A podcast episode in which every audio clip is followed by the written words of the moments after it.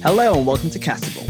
This is the podcast which welcomes amazing guests and asks them to pitch their vision of their perfect music festival. I'm Matt Hoss, and today I'm setting up camp to find out what is so great about this festival and to inquire about some of the facts.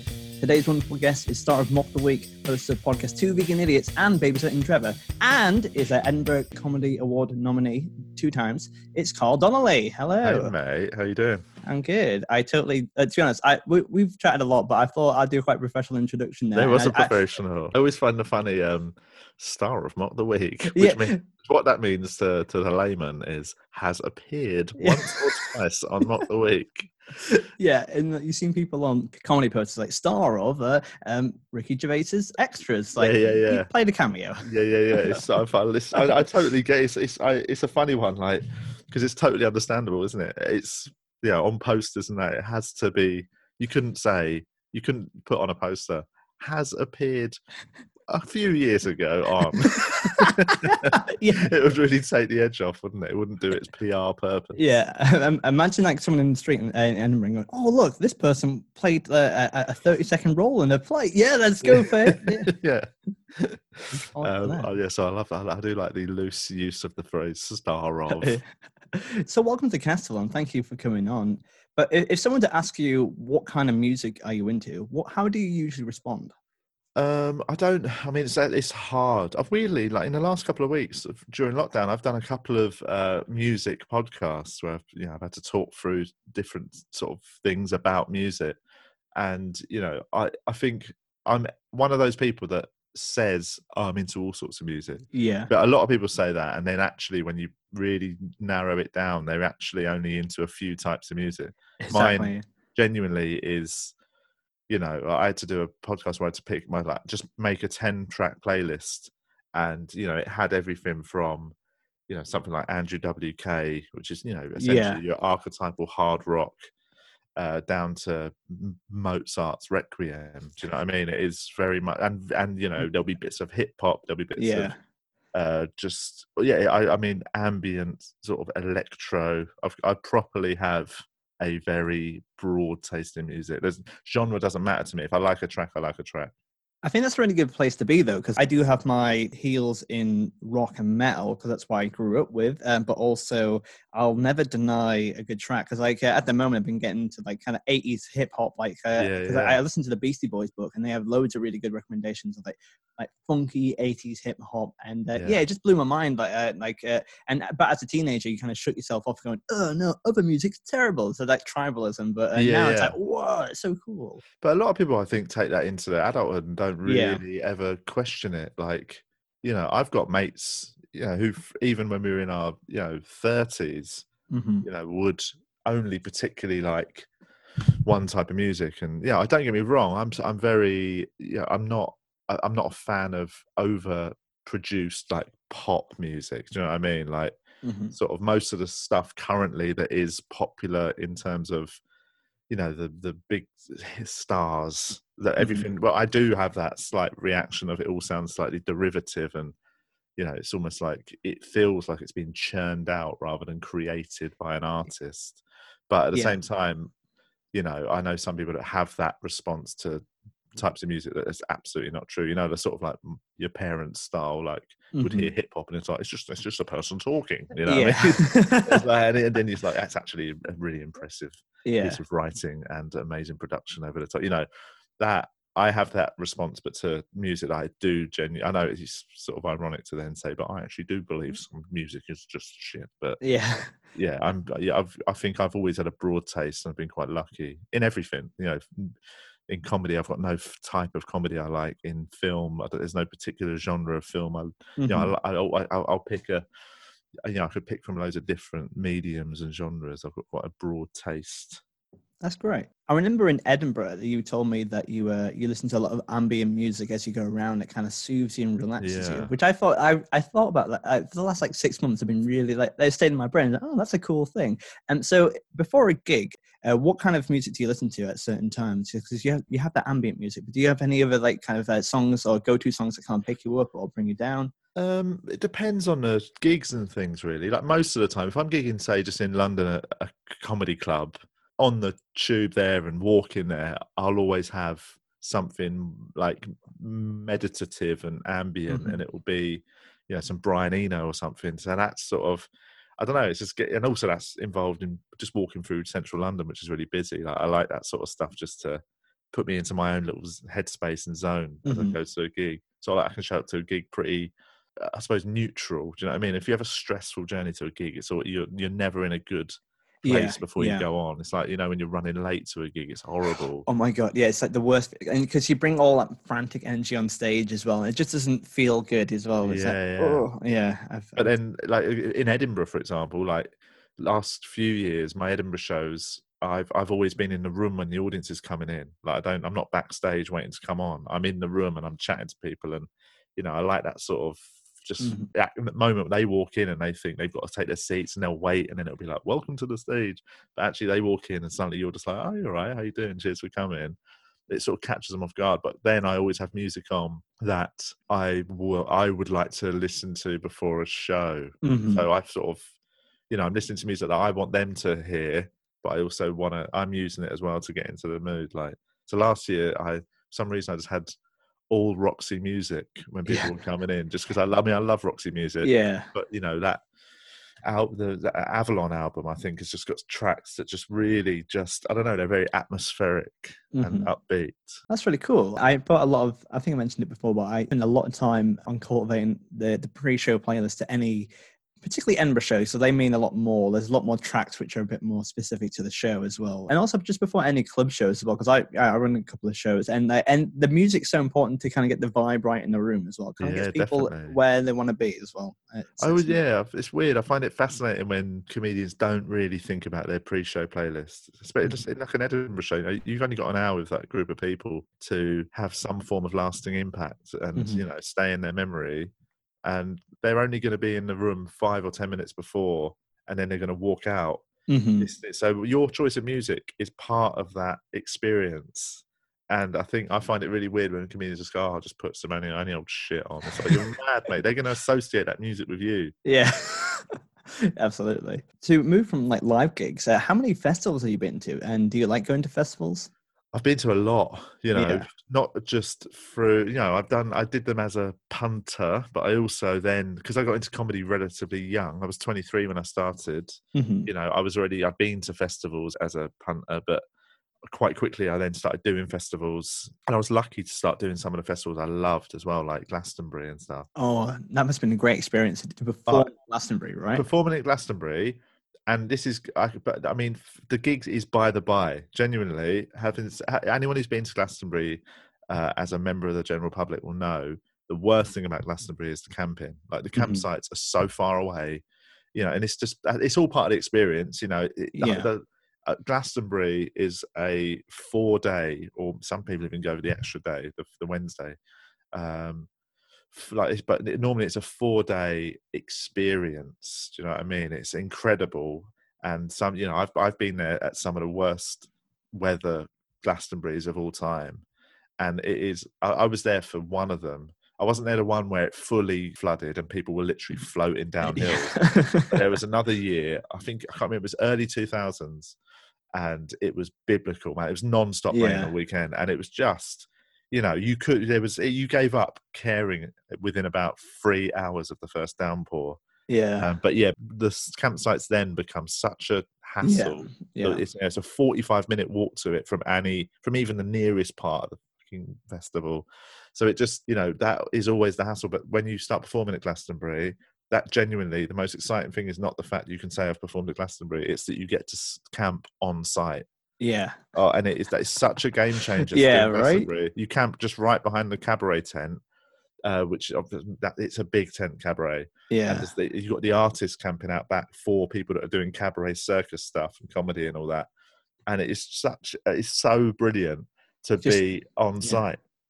Yeah. That, that must be so cool as well. It's like a VIP little lounge as well. Look at the like, and you're also surrounded by mates as well, presumably. Like, Yeah, but no, I mean, there's loads of people. I mean, when I Yeah. say like artist camping makes people think it's going to be like 60 cool hip yeah, performers. artist camping at Glastonbury is next level because obviously it's the, such a big festival. You know, I'm talking there's probably a thousand people in artist camping, so it's still a big campsite, but it's much more relaxed. There's a bit more. There's more room between the tents. There's some nice, no, not nice showers, but there's showers that are Yeah. usable. Um, the toilets are better, and you can just yeah, you can walk from your tent and be, you know, you go up through the back of the cabaret tent, and then you're just right in the mix, and it's like that is such an not to to, not be knackered by the time you get to any Yeah. um, stage is a big plus at Glastonbury. It's nice, like, oh yeah, did you enjoy the headliners? No, but I did enjoy the walk. only took Five minutes. but that's what it's like. It's Yeah. great, and, be, and being able to nip back to your tent. Yeah. Oh my. Yeah. Because In Glastonbury, that's just not a. You can't do it if you're going out to see stuff in the evening. If what if you're going from normal public camping, you're just out. The moment you think I'm heading back to the tent, by the Mm. time you then get back to meet your mates, it's an hour and a half. Absolutely, yeah, it can be the nail in the coffin of that night as well. Like, Yeah, yeah, yeah. I've 'Cause done you get, you're, you're up. Like, I'm just going to go back and get some more booze, and you get back to the tent, and you're so knackered and wet. Yeah, like, I'm not going back out because it hits you so hard as well. Because you if you're drinking all day, it's well, like, oh god, it's just like even as a young man when I went, I was like, oh god, just I remember falling asleep to uh, Good Charlotte, and I regretted that every single day of my life. Yeah, Uh, yeah. but uh, we're gonna set up camp and find out some of the fundamentals about your festival. Needed a wee late last night, and I've got no place to go. I took a wrong turn, and now I'm here. I'm pissing in the field.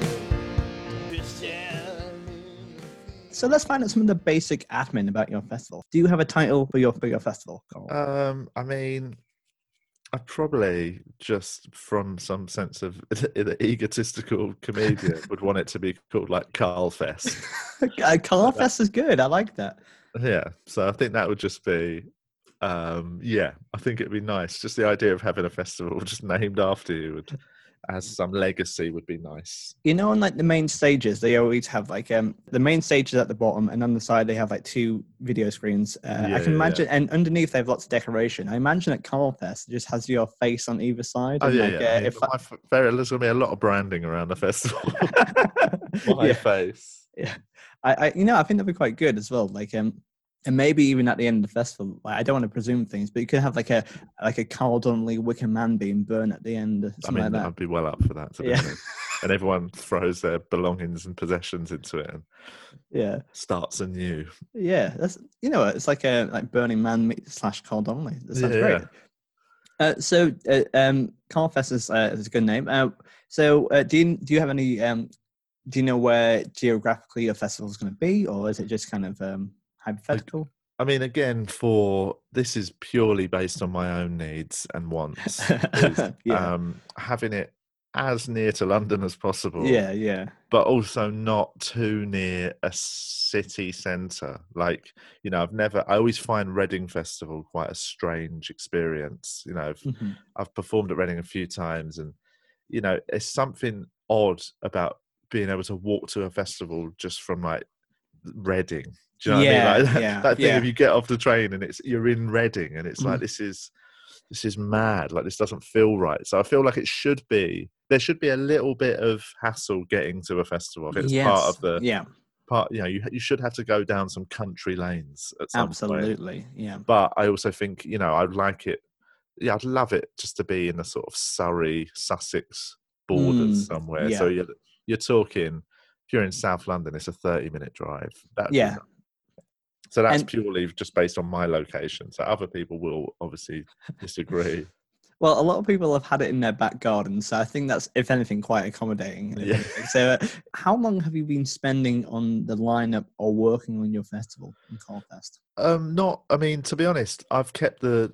Uh, it's going to be, you know, I think it would be a relatively large festival, but I haven't curated the whole thing yet. What I've done is stick to probably maybe five of the big draws of the weekend, band wise. Mm-hmm. Um, and uh, if there is probably going to be a comedy and cabaret tent, but I'm gonna. I've picked one comedian to be the main sort of. You know, you put a ma- uh, when I say main draw, a lot of people probably wouldn't even know who he is, especially like younger people.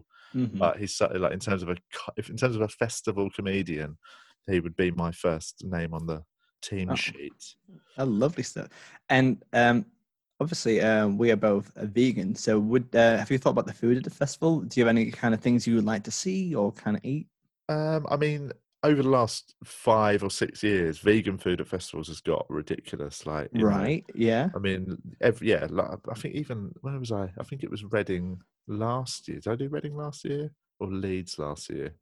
I think I did Leeds last year, and I did it during the Edinburgh Fringe. So I went down. Yes, I remember. Yeah, did the yeah. set, and then came back to Edinburgh for my show, and um, yeah, I got some amazing food there. Like, and that's you know, Leeds Festival is pretty. It's a pretty grotty festival. It's good Yeah, fun. but Yeah, yeah. it's yeah. I mean, so I think I would just yeah go for the all the outlets that you see at places like Veg Fest and those Yeah, big vegan yeah. festivals now that are real like you know they've got all the best fast food vegan outlets and they'll ju- just load it up with that. And what I do is I probably feel like I'd have to cater for non-vegans, but their Okay, yeah. food would be a much longer walk. yeah, it's like we're gonna cater for everyone, but if you are not gonna eat vegan, you do have to walk two miles. yeah, you have to walk just outside the gates of the festival. Yeah. so technically, inside the festival, it's all vegan, but Yeah. on the just on the outside, it's just one burger van uh, who does it Yeah. very slowly as well. One burger van who ends up having the best financial weekend of his life. But what I quite like about that, people on principle would go out of their way to do that as well. Of course they would. yeah. They'd be livid if you said "Ah, it's an all vegan festival, but there is a burger van just outside.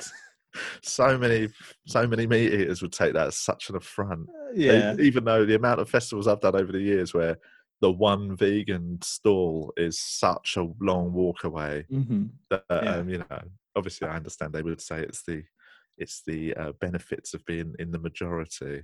Talking about like vegan food recently, like I haven't been to a festival for a, a really long time. I went to Download in 2018, but that was the last uh, festival I've been to. But I remember I went to Glastonbury 2014 when Metallica was playing, and uh, I, I just turned vegetarian at that time, and uh, and the vegan food wasn't quite good there because it was like one vegan food outlet, and I went there quite regularly, and I realized it wasn't the best thing because I, I got like a like I had like a hummus sandwich, but the hummus was hot and it was outside of the like it wasn't refrigerated. And it just Hummus sandwich, man. That is Yeah. such like Yeah. nineties vegan food, isn't it? yeah, it was it was grim. Um, but Because yeah, normally, normally every festival I've ever been at, in terms of vegan and vegetarian food, there's normally at least one yeah, like vegan South Indian stall where you can get at least a decent little dal or something just to tide you over.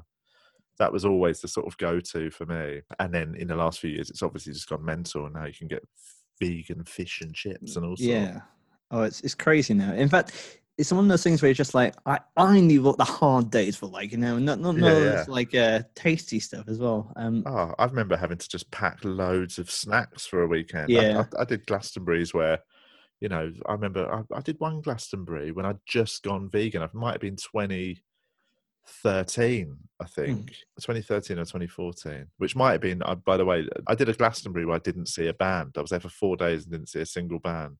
oh my god. I god, was so like I was I think that would have been 2013 because me and my ex-wife had separated and I just went on this absolute rampage of oh my god. drugs and everything. I just went off the rails for about six months and um I yeah, I, I went to a Glastonbury with a mate and we didn't see a single full set of a band. Like when I say we didn't see a band, I mean we walk we now and again we would swing by a, a stage and we'd always last one song and then we just want to go on and get on to other things and Mhm. we just like yeah and it was yeah it was pretty ropey that weekend i remember we just packed so many vegan snacks because i'd only recently gone vegan Yeah, so i didn't know there was going to be some options but there wasn't that many at the time yeah. Talking about booze and drugs, do you have any specific kind of booze you would like to have at the festival, or, or do do you have any uh, specifics in mind?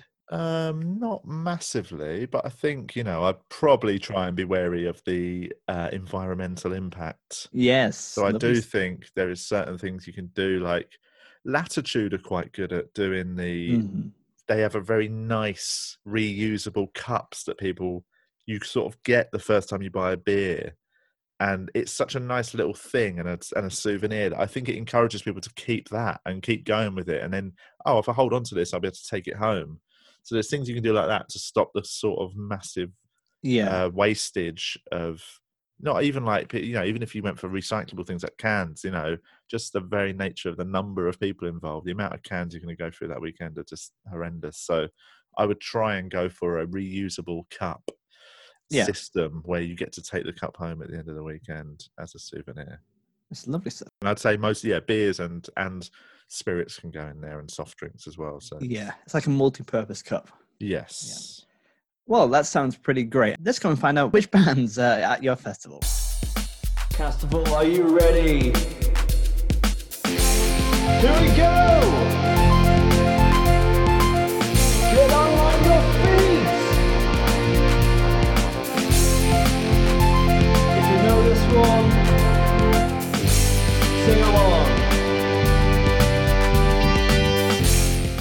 Uh, so, how many da- days of the festival have you got?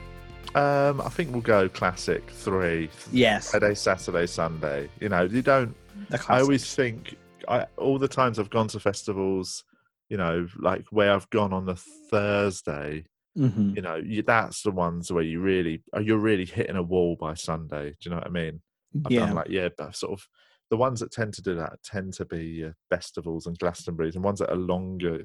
You know, they, they just feel a bit more like a slog, you know. But yeah, I'm going to go Friday, Saturday, Sunday. And I don't know, I may- yeah, maybe there's headliners and things, but I just think, you know, some of the best festival uh, experience I've had have been, you know, not headliners. It's been okay. afternoon sessions. Oh, lovely. And before the record, I think it's a nice time to bring it up. Is that you mentioned that your festival line of is bands that you've seen live already at festivals. Is that correct? Yes, I've, I've picked um, every band I've picked has been someone I've seen at a festival, and uh, some of them not even. You know, let me. Th- I'm looking at the list I've got here. I'd say two of them have been bands that I love and Mhm. I've seen, and one one of them didn't disappoint. Not only didn't disappoint, but is still to this day the best uh, festival set I've ever seen. Another one uh, I sadly didn't get to stay too long, but are one of my favorite bands. And the others are bands that I actually am not that not not keen on, but like I just you wouldn't I wouldn't have called myself a fan in terms of I never really listened to their stuff at home, and then I saw them at a festival and they blew my mind. But that's that's my favorite thing about seeing live music, especially at festivals. Is that kind of magic moment. It's like, oh my god, this is so brilliant. You know what I mean? Like, uh, like you kind of know one song, but then it's like, what? Like uh, Yeah, that yeah. emotional connection when you just you get it. I remember seeing Weezer, and they're not the most artistic band around, but they uh, I saw them in 2013 in Leeds, and they I think it was a bit earlier, 2011 or something like that. But it blew my mind. It was like uh, they were just so lively. It was like a really chaotic and really fun set and I loved them so much. My brother and I loved them. And then the next year, I went to see him at Sonisphere, and it just just wasn't as good because I built them up too much in my mind Yeah, all yeah, year yeah. as well. But like, uh, but yeah, just I remember them just like just being free and just kind of crazy as well. I think it has a really big impact on you as well. So I think we should start with Friday. And should we? And uh, you mentioned you haven't got headliners, but should we work? If you have so, should we work up from the? Well, I would say date. weirdly, I would say this: if I was going to have a Friday headliner, I'll pick, this is the band I'll pick because I th- actually think they were. I think I saw them as a Friday headliner at Glastonbury. I I want to say two thousand and three, two thousand four. Um, but basically, I, I'm not. These are not a band that I'm massively a fan of Mhm. or would ever listen to at home. And I didn't even mean to go and see them that night. I actually went to see the other. uh, Basically, what happened was it was the year that uh, Oasis headlined, and you know I grew up as an Oasis fan, and I I was desperate to see Oasis, and then me and my friend went to watch Oasis on the main stage, on the pyramid, and uh, and within about three songs we were just bored. We were like, this is not a good festival headline set. Uh, Oasis almost came out with a sense of, yeah, of course we should be headlining Glastonbury.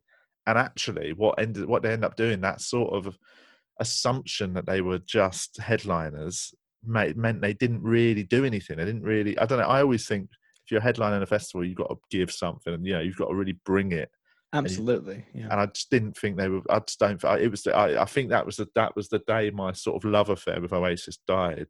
In that I saw that I saw their limitations. You know, Mhm. I just loved them when I was young because they were sort of laddie, like yeah. Whoa, yeah. bastards. Like, and I just yeah, I just watched them. and I was like, oh, this is.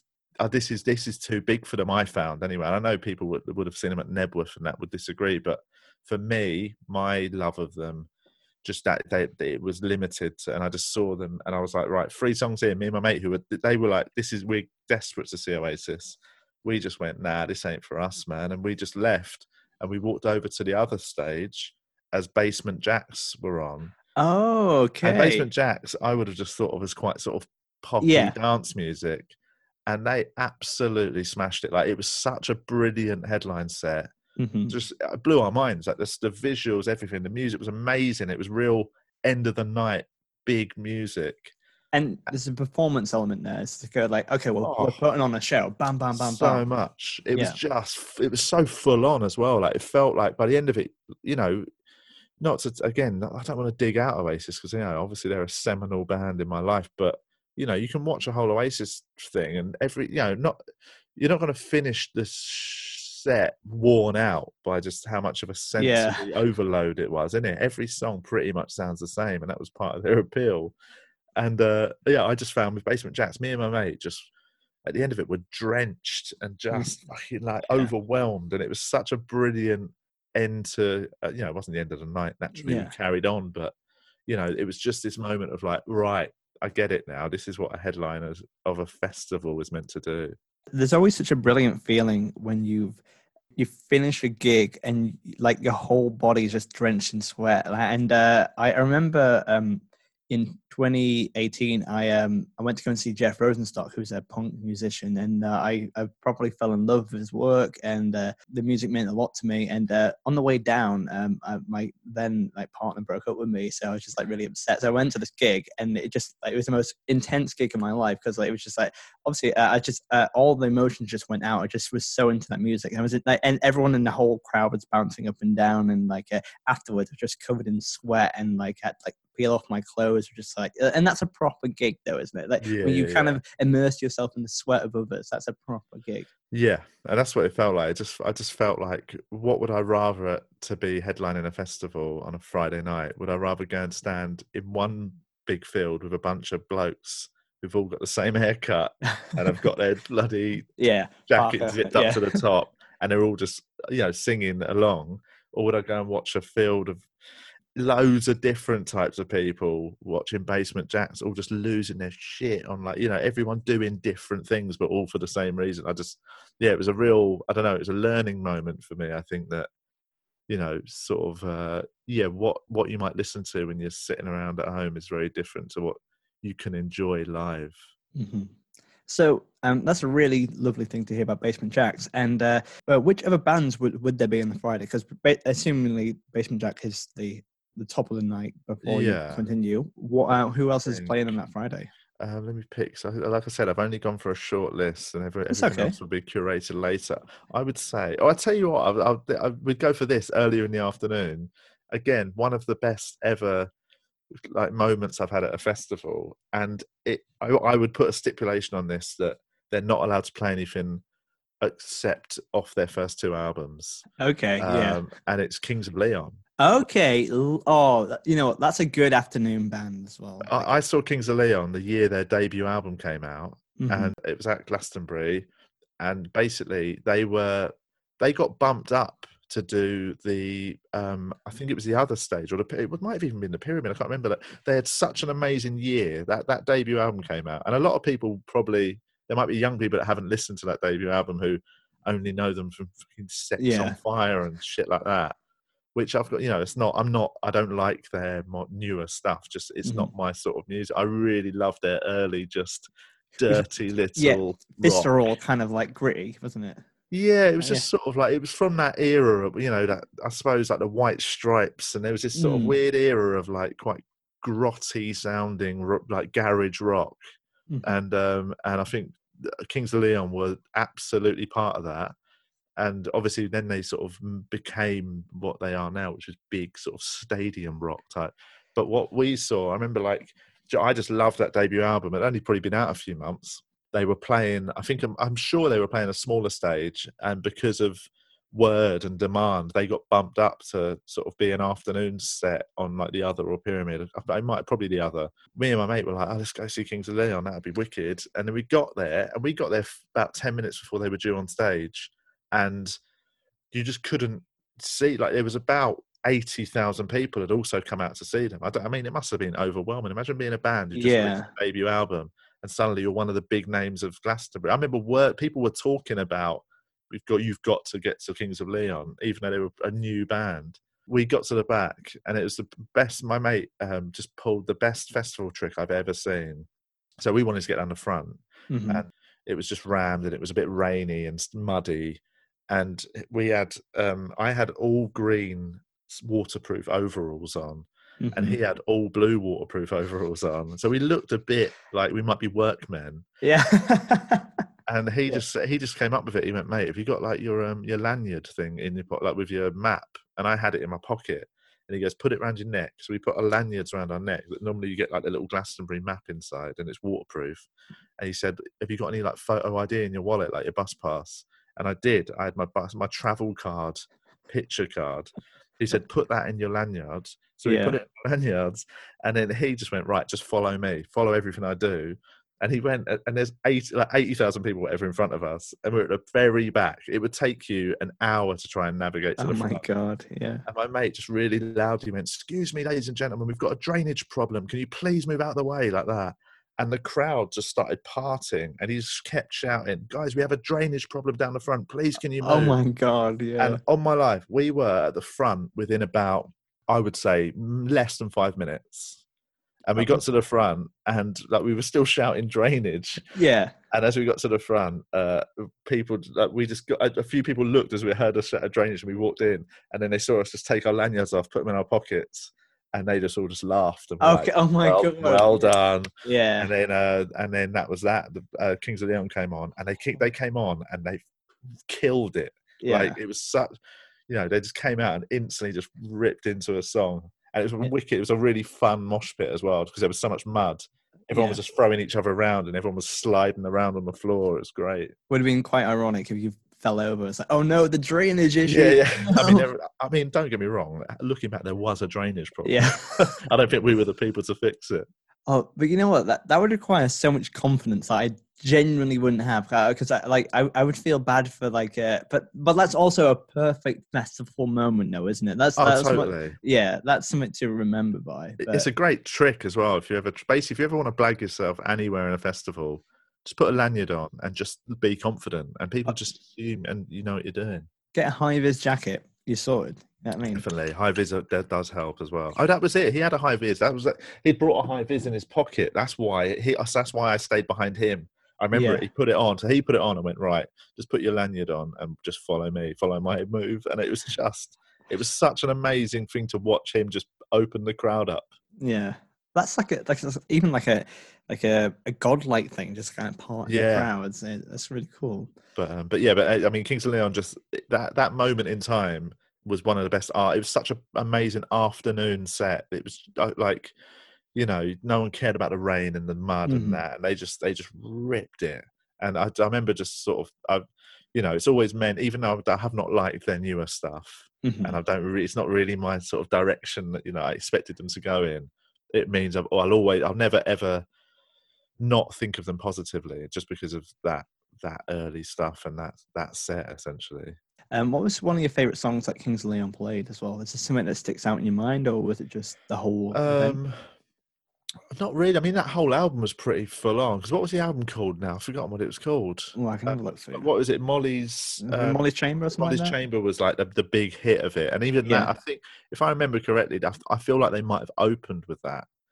Do you know what I mean? It might have been just that moment of they come on, say hello, and just it ripped into that first riff, and you're like, "Ah!" Hmm, I can't remember what the album name was. yeah, It's weird. I've not gone back and listened to that album in 15 years or something. Like I've not. It's not something like I I go back to. That that period of music for me is very much.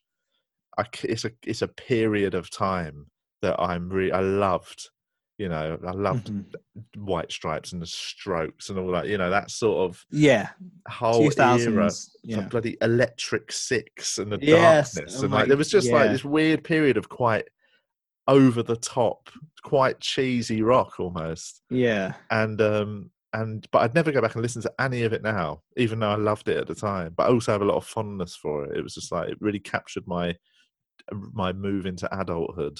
especially when you see these bands they uh, they kind of whenever you see live music there's usually that emotional connection to why you like the band as well and especially if it's of your formative years of that transition as well i think it sometimes is better to kind of leave the music where it is because you don't want to revisit it and like like if you watch an old film once you yeah that you used to love like oh it's pretty dated now Yeah, you, yeah, you might as well just enjoy the memory a lot more Definitely.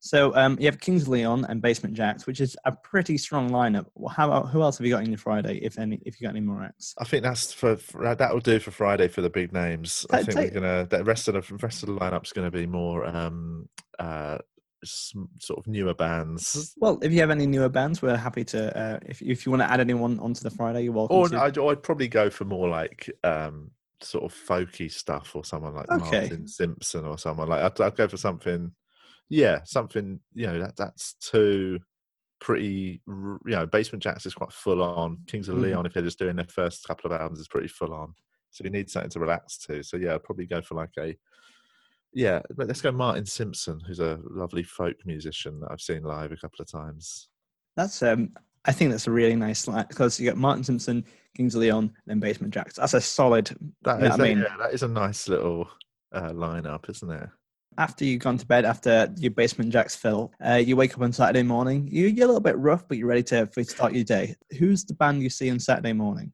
Um, I would go for a big sort of Saturday afternoon jazz fest. I'd go Here for we go. Fela, Fela Kuti, um, sort of the, the legend of African jazz, Mhm. um, and it's proper, you know, big, low, so many musicians on stage at once. It Mhm. would be this would be the sun's out. You know, you're just gonna kick back and listen to amazing musicians, and just for a few hours, just just really going at it. So, uh, how long are they playing for? Do you reckon? Because is it a couple of I hours? didn't know. it's just- I mean, they're doing a long set. I reckon. Yeah. I reckon I'm going to give them a six-hour slot. That's- to really take take a chunk out of the day. You can dip yeah, it as much as you want. yeah. Uh, what, what I like about that is like, uh, as an event manager, is like, right, we need to fill this spot right here. Six hours. You want to do Just- something? Just go ja- African jazz. That's what you want. World it- music. That's about two jazz songs. So yeah, Yeah.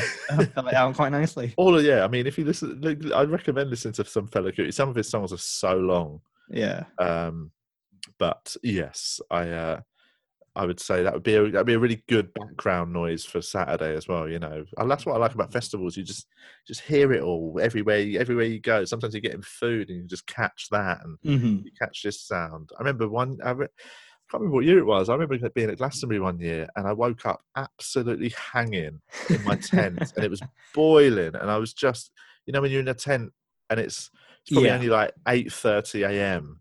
but you've gone to bed at six or something and you just Yeah. wake up because you can just hear noise and you're in like a sweat box like a sauna. Yeah. I remember that moment and I remember just opening the front of the tent and I sat I just sat out in the sun. It was really nice just getting a bit of sunshine. I was drinking a big bottle of water and I just heard a band sound checking in the distance. And I did. I'd never heard the song, and it was just this was their first year as well at Glastonbury, and I, I didn't hadn't really listened to much of their stuff, but it was um it was Mr. Brightside by the Killers. They were Oh my checking. god. I could just hear it on the wind in the distance, and like I sat there and just listened to it and thought, this is this, this song sounds good. And uh, while I was just hung over listening to them fiddle around, working out their levels, and then flash forward, you know, what probably even by the end of that day when they'd performed it, it was like a real Glastonbury moment. It was their debut, and you know they blew up off the back of that as well, or partly. That's that's a very mesmerizing moment, and uh, I think sound checks are really endearing as well. Because like uh, I know, like Bruce Springsteen, for example, like he even though he's like a like a seventy five year old man or whatever, he uh, every show like he like does a sound check. He just like does like a acoustic set beforehand. Just he doesn't Yeah, have yeah. to. He's going to do a three hour set, but just because he loves doing it, it's just I mean Yeah, that's such a like and to hear just like just um, them working through the sound stuff like that. It's really just uh, as a kid, it was annoying because like, oh, just play your music. But I'm just like now I'm fascinated by it. Just it's Yeah, really yeah, yeah. I mean, uh, um, yeah. Uh, so after Fela Kuti, uh, after his six-hour session, like his fingers bleeding at the end, uh, Yeah. uh, uh, who we got uh, out on that Saturday? Well, then we're going to be going over, I reckon, to the comedy and cabaret area. Lovely stuff. Yeah. um, for my favourite comedian I've ever watched at festivals, and it's Phil Kay. Oh, brilliant! Yeah, Scottish legend of comedy, Phil Kay. Phil, like, is you know, there's some. I've seen a lot of, you know, I've, I've worked a lot of festivals with comedians like Glastonbury and Latitude, and you know, I've seen some incredible festival sets. But my favourite to watch at any festival is always Phil Kay. His Glastonbury sets are. It's almost notorious. Like he's obviously he makes most of it up on the spot and he's messing Oh around. and wow! I've seen him do sets that have been so brilliant, but I've also seen him do sets that have just not worked. And like, you know, he's he's lovely and he's mad and he's got a lovely family. His kids, his kids are always really funny little feral things running around him, and they're great fun. And he's just such a fun person to be backstage at a festival with. He's just got this amazing. He feels like a sort of him and his family feel like a sort of eh, yeah. He just he, he lets his kids just run free, and they're totally comfortable and cool being in that setting Mhm. and it's just lovely. It's just really nice to watch. But yeah, and then he goes on stage and just is this mad, free flowing sort of comedy madman. I love it when that you can either see it storm it or like not do so well, and it's that kind of that that that that, that thin line between excellence and blunder as well, which I kind of like because like sometimes it just depends on the audience and depends like just that small little X factor as well. And uh, yeah. the acts who kind of like make a comedian go, like, "Oh my god, what's going to happen here?" I think that's really special. Yeah, and it's also that's the magic bit, isn't it? That's that, that's what most comedians uh, exist in a very in a very relatively comfortable place. You know, even like you know very good comedians or very successful comedians tend to play it relatively safe. You know, Mhm. and then that's not a criticism. That is that you work out sort of what you want to say and what you do, and you find that people laugh and they're on board with you, and you're like, all right, this is my sort of groove and this is my voice and whatever. There's very, very, very few comedians, and obviously there's people that don't ever get to that point and they're not very good, whatever, and you know, it's just Yeah. not for them, and it happens. It's natural, but there's also there's a small, very small number of people that never ever fall into that groove of trying to be oh this is my voice. Let's just play you know let's i know how to get a laugh now. You know they always just want to see what they can get away with or try and do and you know hmm. they can mess with the form and they can totally like not let, let you never know what's going to come next. Like not like- in terms of what they're going to say but even what they're going to do on stage. I think that phil definitely falls into that category It's a bit like comedy jazz, where it's just kind of like you're not quite sure what's going to happen next. It's kind of off, like the time is slightly like uh, Yeah, yeah. usual, and uh, yeah, I think uh, that's a really uh, beautiful thing to to watch as well. Um, And it was like Ian Cognito had that, obviously. Yes, yeah. Last year, Ian, uh, like you know, he um, basically, you know, actually, he was a very traditional joke writer. A lot of his stuff was almost dad jokes. You know, I mean? Yeah, yeah. Sort of, you know, and very, like very good, but also, but what he added to it, which elevated it above what it sounds like, is the Mm-hmm. fact that he also had this constant threat that he might do something mad, yeah, and that's, that's what Yeah, was the excitement.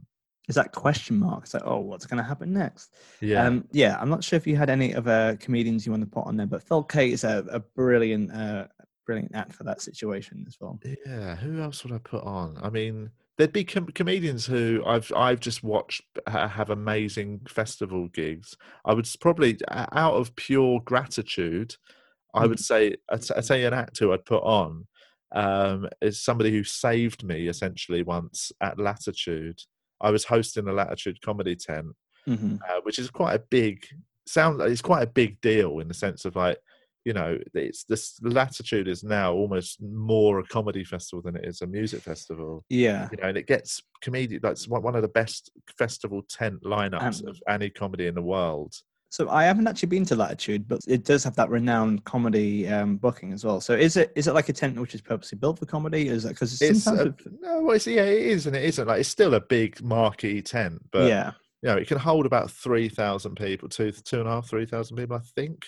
I can't remember the exact number, but then you can also get an extra thousand or two outside watching on the big screen. So mhm, you know, you can you can be performing to a ridiculous size audience, mhm. um, and I've hosted it on a Saturday um, a few times, which is like you know, it's, it was like you know probably one of my highlights of things I've got to do in my career. Um, but one year in particular, I think I've yeah, I think I've hosted it three times, and um, one year the night before I went absolutely bananas. Oh Me and my some mates just got so drunk, and like, um, I remember we got really drunk and watched the Pet Shop Boys, and they were brilliant. they were really, they were a really good festival band. And uh, but yeah, we and I remember just waking up so hungover, like it, it was a proper one of them end of the world hangovers. Oh my god. And I'm lying in my tent, and I had to go and sound check at like 11 a.m. And it was like 10:30, and I was just like, "Oh my god!" And I think I was I was on from midday until 7 p.m. like on and off. Oh, yeah. So I was just in that headspace of like, I've ruined everything. And I managed to get myself up, you know, downed a Diet Coke, vomited it up, went and sound checked, you Yeah, know, yeah. and then I just got my head in the game enough that the moment the comp like it was time to go on, I had to go on and do like 15 minutes just to get the first like group waves of people that were coming into the tent settled, explain how it's going to run over the day, then start getting the acts on. And each act is doing like 30 minutes. Some of the big names are doing 45, and I'm just back on in between for 10 minutes or so, just to basically settle the movement. Because obviously, you get a lot of changeover of audiences. It's a big And- admin to deal with at that festival because It is, are going of- and you have to kind of bring people in. Definitely. A lot of it is almost quite thankless. There's sometimes when, you know, somebody like Simon Amstell will finish and the next act uh, is somebody very different but also very well known Yeah. but such a different like you know uh, following and what you find is Amp Simon will finish and 1500 people will get up and sort of move out of the tent because they've like right we've seen our favorite comedian and then you'll have 1500 people who want to come in and watch Sara Pascoe, whatever, or you know, so, so Mhm. it's this massive change. You've, as a compere, you've got to just essentially just hold your nerve and just talk. You almost be background noise and just get everyone just settled. And you you can't bring an act on until they're settled, essentially. So that's your job. It's quite a, it's quite a hard day, but it's also very uh, rewarding. It feels very. But at the end of it, you feel like you've really worked for. You know, you've, you've sort of like extreme comedy. yeah. I basically was that hungover, and Janeane Garofalo, the famous American comedian and actor, who's in, you know, she's in Larry Sanders and stuff. She's she's one in one some of the most seminal comedy things I've ever Mhm. seen, and you know, I was a, I'm a fan. Um, but basically, she'd never performed at a UK festival before, so she was one of the big names of the day. Like this is Janeane Garofalo. We've flown her in from America. She was, I think, she was going on to do an Edinburgh run, Mhm. and she just didn't know what to expect at a festival. She didn't realize it was going to be a big tent with quite a bit of background noise outside. You know, you can hear music in the distance, and festival crowds aren't your theatre crowds sitting there. Yeah. A yeah. lot of people were young; they probably wouldn't know who she was. You know, so it's just it was almost like the perfect storm. I brought her on stage and then went to the toilets and started vomiting violently. and I was in the toilet for maybe five minutes. And when the, the stage managers was banging on the toilet and started going, Carl, where are you? Get out. And I was like, Ugh. and I ran out and she was getting booed off. Oh, shit. And, uh, not booed, but basically she'd sort Yeah. of turned on the crowd because she wasn't, she didn't get off to a great start and she wasn't enjoying it. So she sort of, sort of started digging out the crowd and they started reacting. oh, yeah. So yeah. I came running back to the side of the stage, and as she was basically just in a little head to head with the crowd, and, I, and as I was coming to the side of the stage, I heard her say, "I'm not leaving until the compere's back." And I was like, "Oh God!"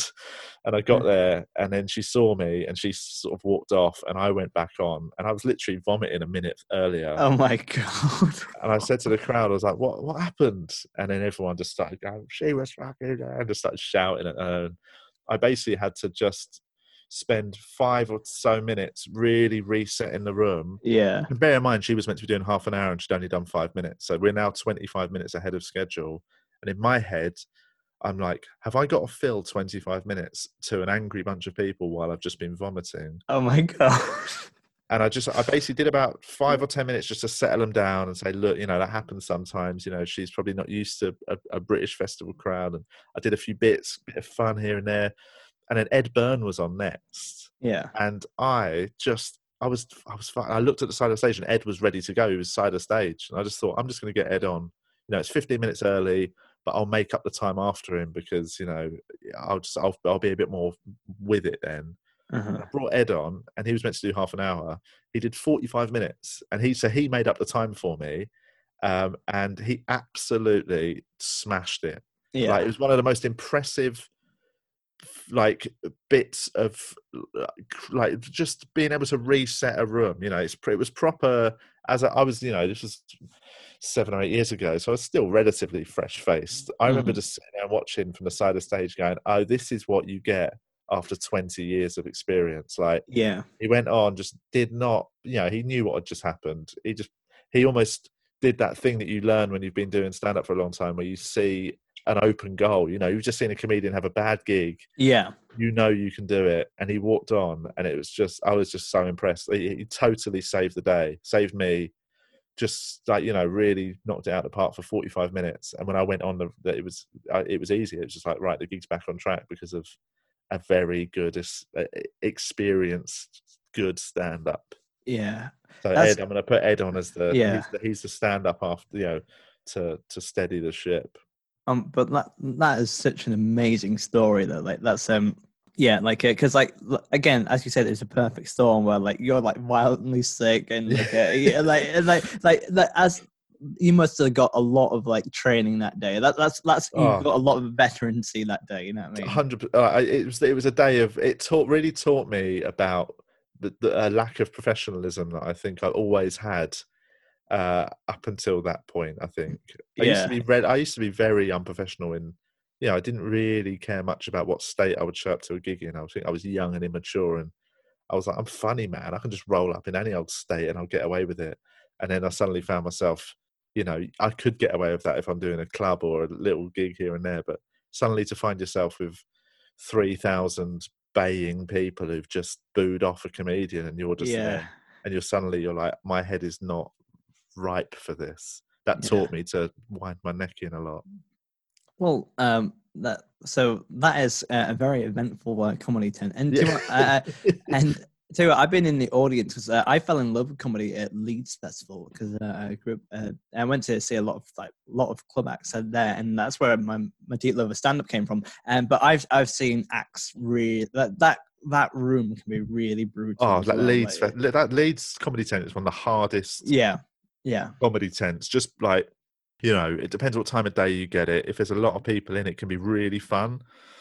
You'll always have a lot of background noise from bands obviously. Yeah, yeah, but i've i've done it. Oh i did it once after lee nelson cy brodkin uh, just come Yeah. off stage and he'd come off stage having had a fucking crowd surfing competition or something with the audience and it was like probably about a thousand people in the tent and and they were all there to see him. So the Yeah. moment he finished and everyone left, uh, literally the whole tent emptied, and there was maybe sixty people in the tent. yeah. And Dan Nightingale, to his credit, went back out and compered the shit out of it. Like managed to build it up to a couple of hundred and settle it down. And then I went on. But it was one of them moments of when you're the comic on next and you watch an act before you do a Oh, crowd yeah, surfing yeah. competition and smash it with a thousand people, you know I'm in trouble here. Well, not not the same thing, but I, I remember doing a festival in the northeast, and uh, and uh, I it, it- I think Jarred Christmas was uh, compering it, and uh, and and then I had to before he got famous. Um, I, I I was on after Lost Voice guy, and Yeah. loads of people, like the whole room was crammed for him as well, and uh, and he like got a standing ovation, uh, and then it's like, all right, Matt, you have to go on stage, and I Oh. did. But everyone literally left to go and see the band. I think a band went on stage that time, and there was just like five people sat on like deck chairs with their arms crossed. If you know what I mean, I was like, what am I meant to do here? You know what I mean? I, I remember I was hosting the cabaret tent at Glastonbury uh, the year that Rolling Stones were headlining the main stage, and Mhm. I was I was compering the cabaret tent at the time. So like we watched, I can't remember who it was on. It was like Robin Ince was on on stage, and you know just towards the end of his set, people had to start leaving to go and see the Rolling Stones. So what started as a big, you know, probably I don't know, it was probably about six or seven hundred people in the tent. Started just filtering out towards the end of like Robin's set, yeah, and then I brought Arthur Smith on to uh, genuinely maybe 25 people in a cabaret Yeah. tent. And he got them up on stage and just sat them around him. oh my god, yeah, And then, and then, uh, and then Mitch Benn came on next, and I introduced Mitch, and that was when my shift of compering was over. So I let I introduced Mitch, and then just left to go and see the end of the Rolling Stones. But it was really funny, like us just being in this. uh, like, I couldn't believe there was anyone in the tent with us. Yeah. Even 25 people. Like the Rolling Stones are on, mate. yeah, What are yeah, you lot doing here? yeah. Imagine like any other band playing at the same time as well. 'Cause it must be like a No. like it's like it's great to play at Glastonbury, but you know after after the Phil Kay in the comedy tent in Ed Byrne. Um, so have you got any more music for Saturday?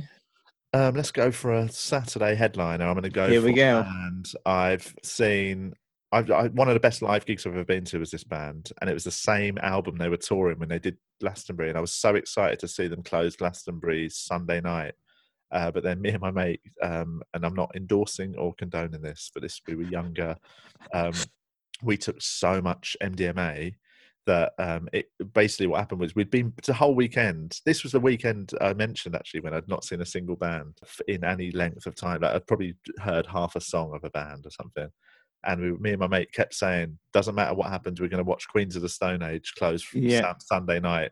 And it was there was quite a lot of talk because Beyonce was closing the Pyramid stage, and Queens of the Stone Age were closing the other stage, and you know there was a bit of that grumble of Glastonbury of like, why is Beyonce on, mate? This is a bloody rock festival, whatever. Yeah, And actually, it's not really a rock festival; it's all sorts, sorts of music. But yeah. And, but I definitely was not. You know, I would not go and watch Beyonce.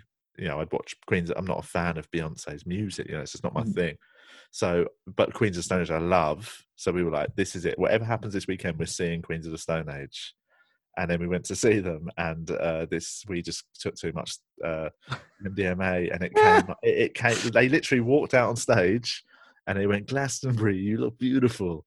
And Josh Homme said that, and then it, he hit the guitar for the first time, and just as he did that, just it was overwhelming, and me and my mate had to leave.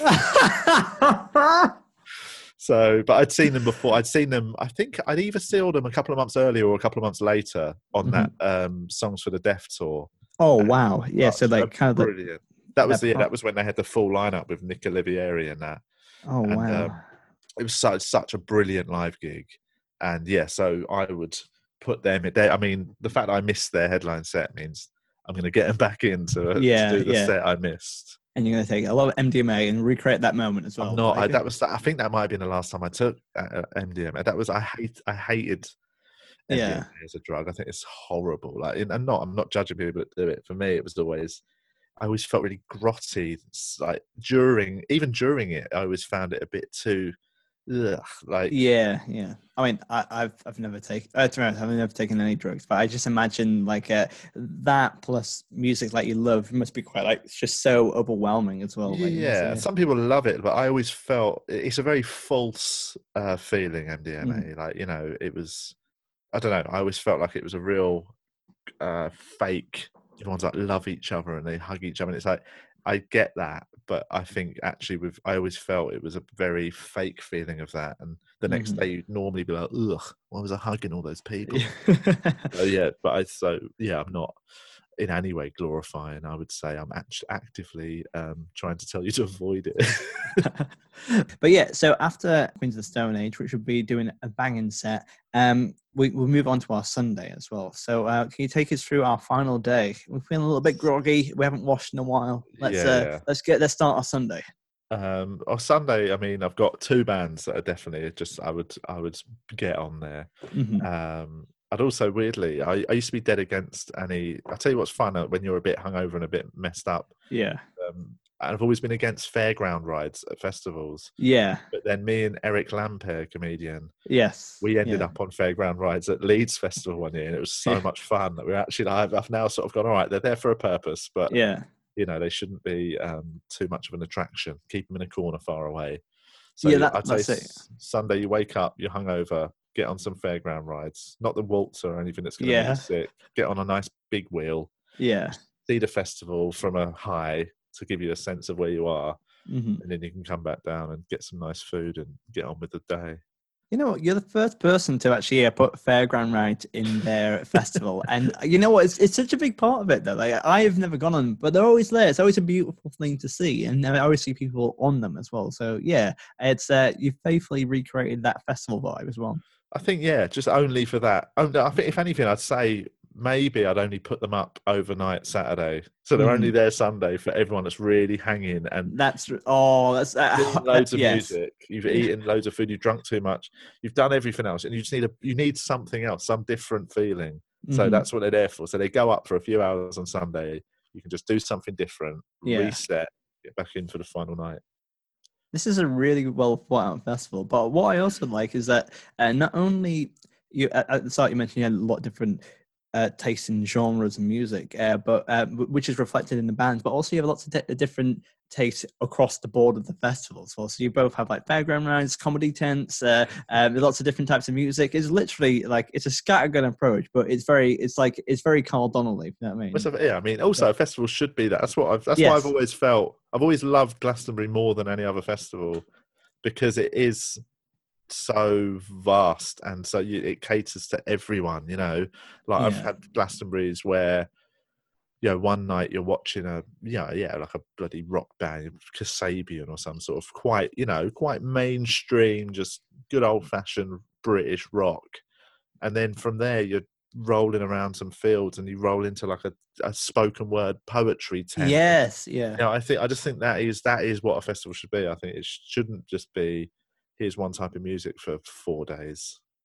And you should really push the boundaries of what you like as well, especially at a contemporary arts festival. We had some fairground rides, and uh, we're going to have a lot of puking people afterwards as well. Uh, but uh, after, uh, have you got any bands that you want to uh, put, uh, put on your Sunday as well? Like So yeah, I've got two bands. One I'm gonna put just when the sun's going down. Oh, perfect Um, moment. and this again this is a band that i um bef- before probably uh last year I, I did, i've always liked them don't get me wrong i've, I've always actually i've yeah no i couldn't i couldn't fault them and um, you know i just always but they were in the background almost they were like i didn't think they were for me as i've never Mhm. really spent much time listening to them or i've definitely never seen them um but uh it's Gorillaz Oh, okay. and yeah. basically, it's all a bit sort of a roundabout way of going about it. But my wife started doing some work in for a music company, and they were involved uh, with Gorillaz and stuff. And basically, we were going to LA on our honeymoon, Mhm. and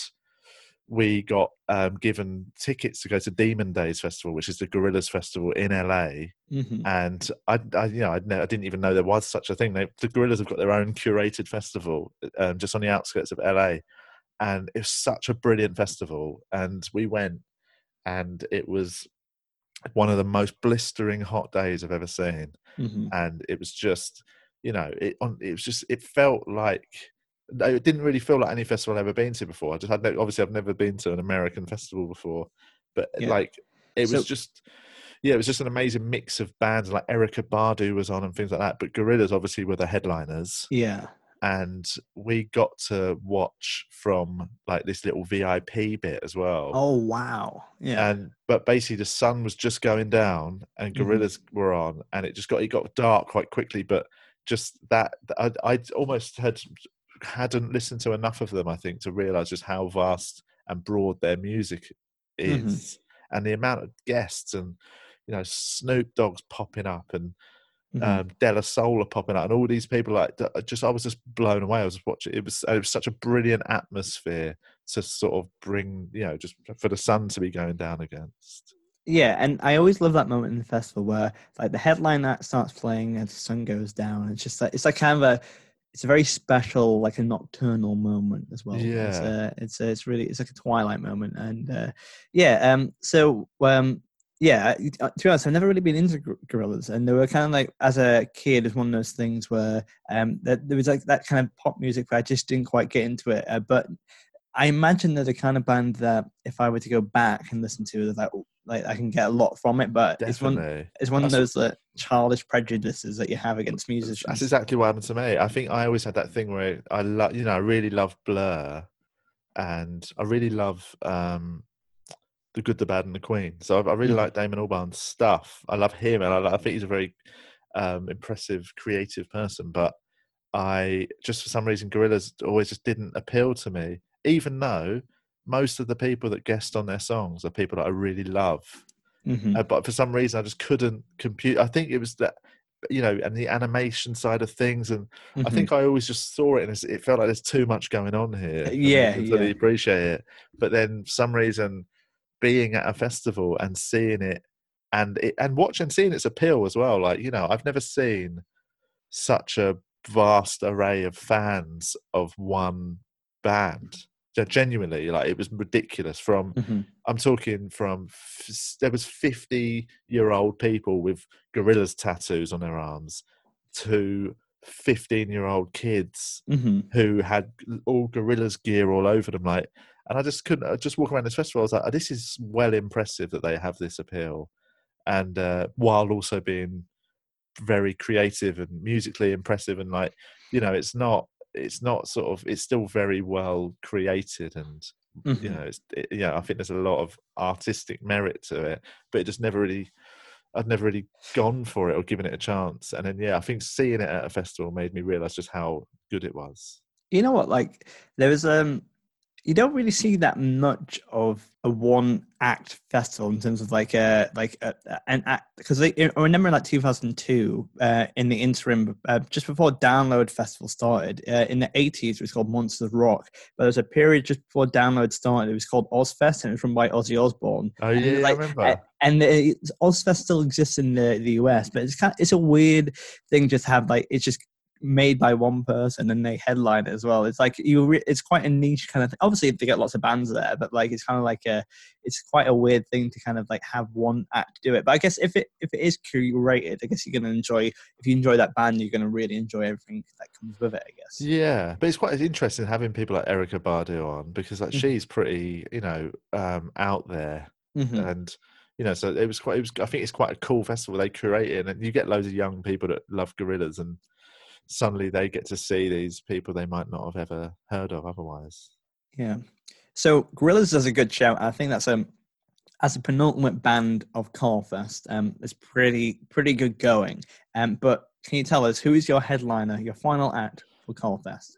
Uh, this, and I think this is a weird choice in the sense of I think they would have already made an appearance during uh, Gorillaz' set, and I, I, a lot of people probably wouldn't think of them as a festival headliner, but De La Soul. Oh I- wow! De La Soul to, to this day hold the, the my sort of in my mind the best festival set I've ever seen.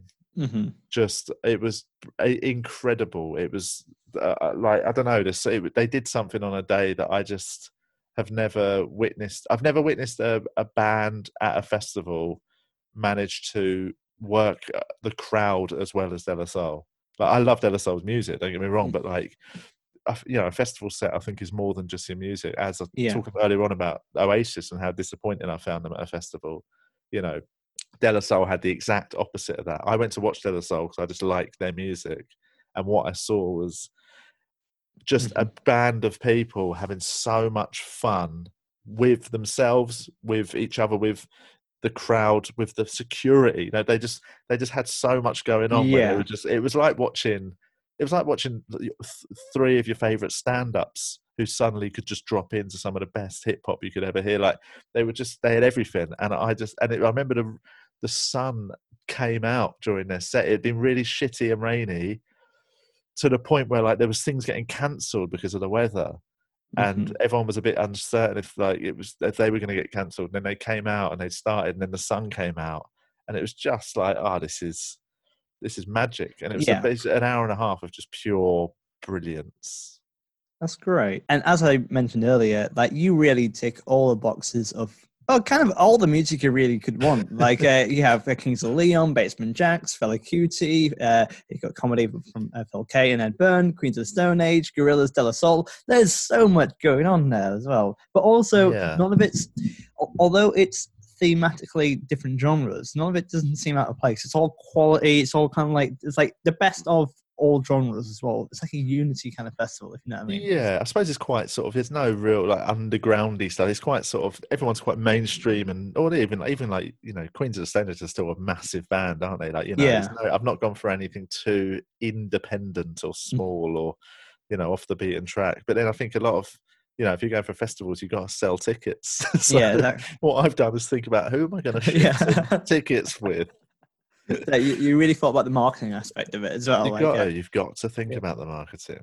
okay, um, how how much would you sell um, a ticket for this festival for? Oh, it's. I mean, I would want it to be affordable. Don't get me wrong. Mhm. You know, that's one I, thing I do think is sort of to the detriment of things like Glastonbury and where I think they can draw criticism.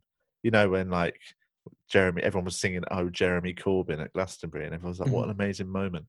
And all they did, it's because it's a very expensive festival. It's like two hundred quid for the weekend, whatever. Mhm. That gave ammo to the people that go, "Well, it's just a bunch of middle class white people singing." You know, you know, I'd try and make it more affordable, so you know, more people could afford it. So, but at the same time, you know, how then you're going to afford Yeah. the bands?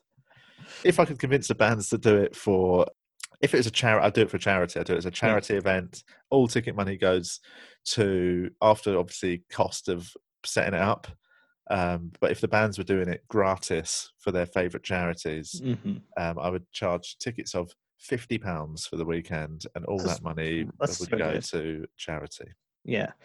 Well, that's um not only uh you put a lovely twist at the end where it's like it's actually all quite you know it's all good for the soul and for the ears as well. So um it's time to deal with some problems in floor fillers.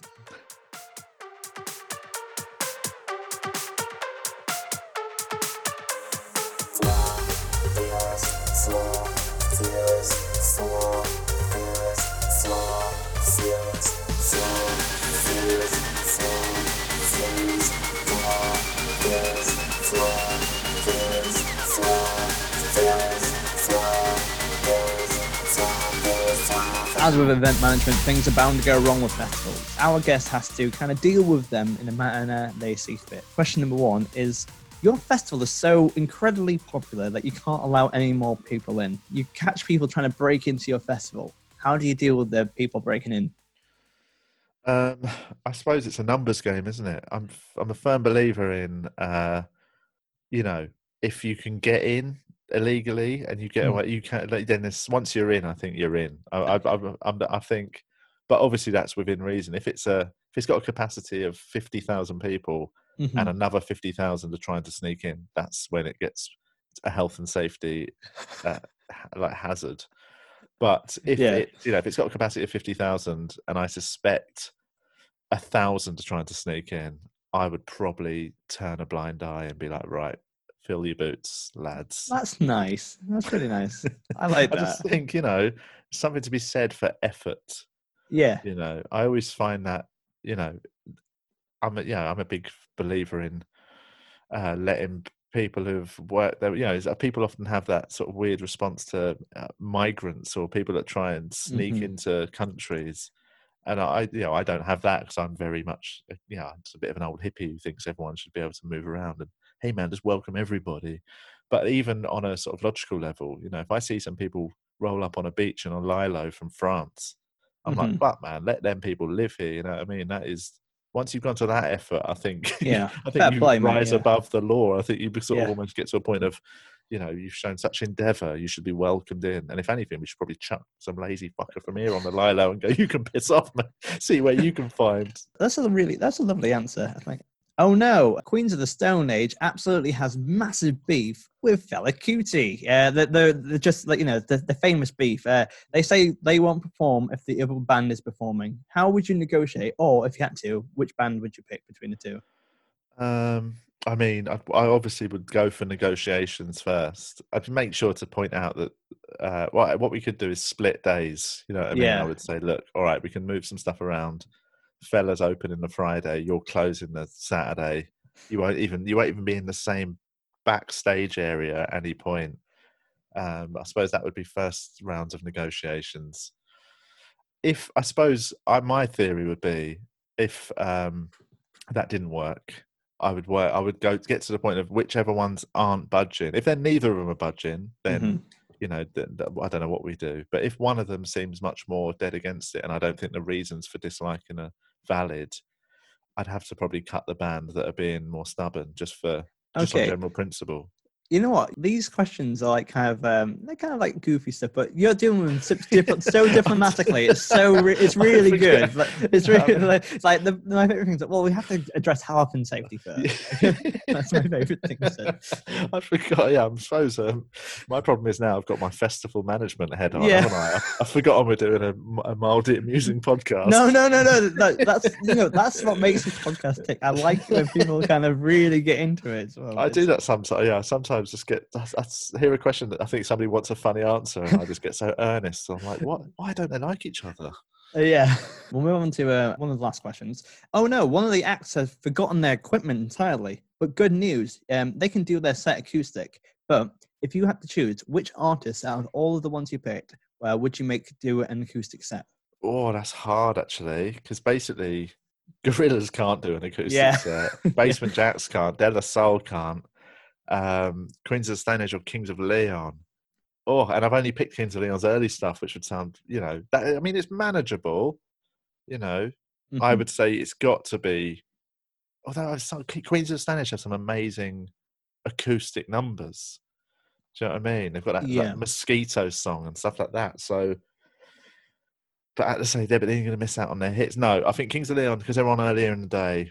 You know, Yeah. we're just going to say, look, guys, you can still thrash about on your acoustics, but it's going to be you, I'm afraid. Yeah. Final question. Well, it seems that Carlfest publicity isn't going well. You need a celebrity endorsement to make you look good. If you had to pick one reality star or a celebrity to plug your festival, who would you pick? Um, reality star. What in what capacity? What does what does it could that mean? Well, just kind of any celebrity that you think uh, would fill the ethos of Carlfest as well. Oh, ethos. That's a hard one, isn't it? Because you know, who, which celebrity truly can you say has a, a sort of good moral compass? it's a very good question. Many of them do. Um, Jim Carrey. Yeah, there we go. That's Jim Carrey. He's a nice nutter, isn't he? He's got Yeah. a good vibe to him. He's sort of, I think he's we, me and him are on a similar Yeah. spiritual wavelength, and he's That's- also massively famous. So I'd hope just the sheer numbers of his fans, some would go, "All right, that sounds right up my street." Well, uh, that's a that's a good answer. Um, I, we'll do one final question. Um, people start setting their tents on fire. How do you put out the fires? I mean, do we know why they've started setting their tents on fire? Is there a, is, just- it, is it a mutiny? Is it a is it just End a, of a- festival madness, really. You know, uh, you know, and- end of festival, I'd probably go just go look. You know, it's absolutely fine. This is it's an end of fest, end of festival. You know, celebration. As long as you know within reason. As long as it's not going to sort of spread wildfire through the the whole festival. If they've burnt them in a in a standalone area, I'm absolutely fine with them doing that. yeah, as long as it's uh, far enough away from other tents, it's Yeah. absolutely fine. Oh Uh, yeah, or what I would do is rather than try and put the fires out, I would try and do the sort of bushfire thing where you almost burn a, a ring around it so it can Mhm. only go so far. Fire just- break, yeah. yeah, and just allow them to have their their fire ceremony. It could be like even a part of the festival. It's like now you set your tents on fire. I mean, I've the amount of tents I've left at festivals in my over my time, I'm I'm not proud of, but a number of times I've woken up on a Monday morning at a festival and just gone, I'm not taking that fucking thing down. I'm hanging, and I've just left. Yeah, that's so you know, uh, maybe if there was some sort of mass bonfire, it could be quite a, a nice thing to go and throw your tent in it. Yeah, it can be like a like a, a metaphor for something as well. Like a, but yeah. Um, well, uh, thank you so much for doing Castival, and um, I'm I'm pretty sure people will be going to see Carlfest sometime soon as well. Uh, I hope so. Uh, well, uh, yeah, thank you for joining us, especially in lockdown. It's a massively, uh, it's really, really fun to have you, Carl. But where can people find you online and what? They can find me on Twitter and Instagram at Carl Donnelly. Uh, I do a few podcasts. I do, I've got um, sort of babysitting Trevor's on sort of a hiatus. We that we just come back to that every now and again when we're in the same Mhm. country. But Two Vegan Idiots is my a long running one with Julian Dean. Which is really brilliant, by the way. And it's got I'm doing a sort of I'm sort of co-hosting a separate one with my my wife is doing one about she's charted her pregnancy from week six every Mm. week Oh, learning yes, about yeah, pregnancy Yeah. as she's gone on experiencing it and talking to other people and I'm just there as the co-host and that's called the Keith Cheggers podcast Yes. uh, because she's heard me say that about her being pregnant at early doors as a bit Yeah. of rhyming slang and she found it hilarious so yeah she's if you're anyone's interested in pregnancy have a go on that it's, we've learned a lot during the, her pregnancy Thank you so much. And uh, Yes, man. thank you for listening to Castival. And uh, it's been an absolute pleasure. And hopefully, we'll uh, we all go to Carlfest soon and uh, puke on the fairground rides. Thank you very much. fire to things. yeah, yeah. it- it's going to be a hell of a time. Thank you very much, Carl Donnelly. Cheers. Thank you so much for listening to Castival. If you enjoyed it, please follow us on Twitter at Castival Podcast. And if you wanted to get in touch, why don't you email us at castivalpodcast at gmail.com. Send in your festivals to us. On top of that, why don't you follow me, Matt House Comedy, doing weekly video game streams on Twitch? Why don't you follow me at, at Matt House Comedy and Matt House Comedy on Twitter? Beyond that, please check out all the other episodes and give us a five star rating. Thank you very much. Bye.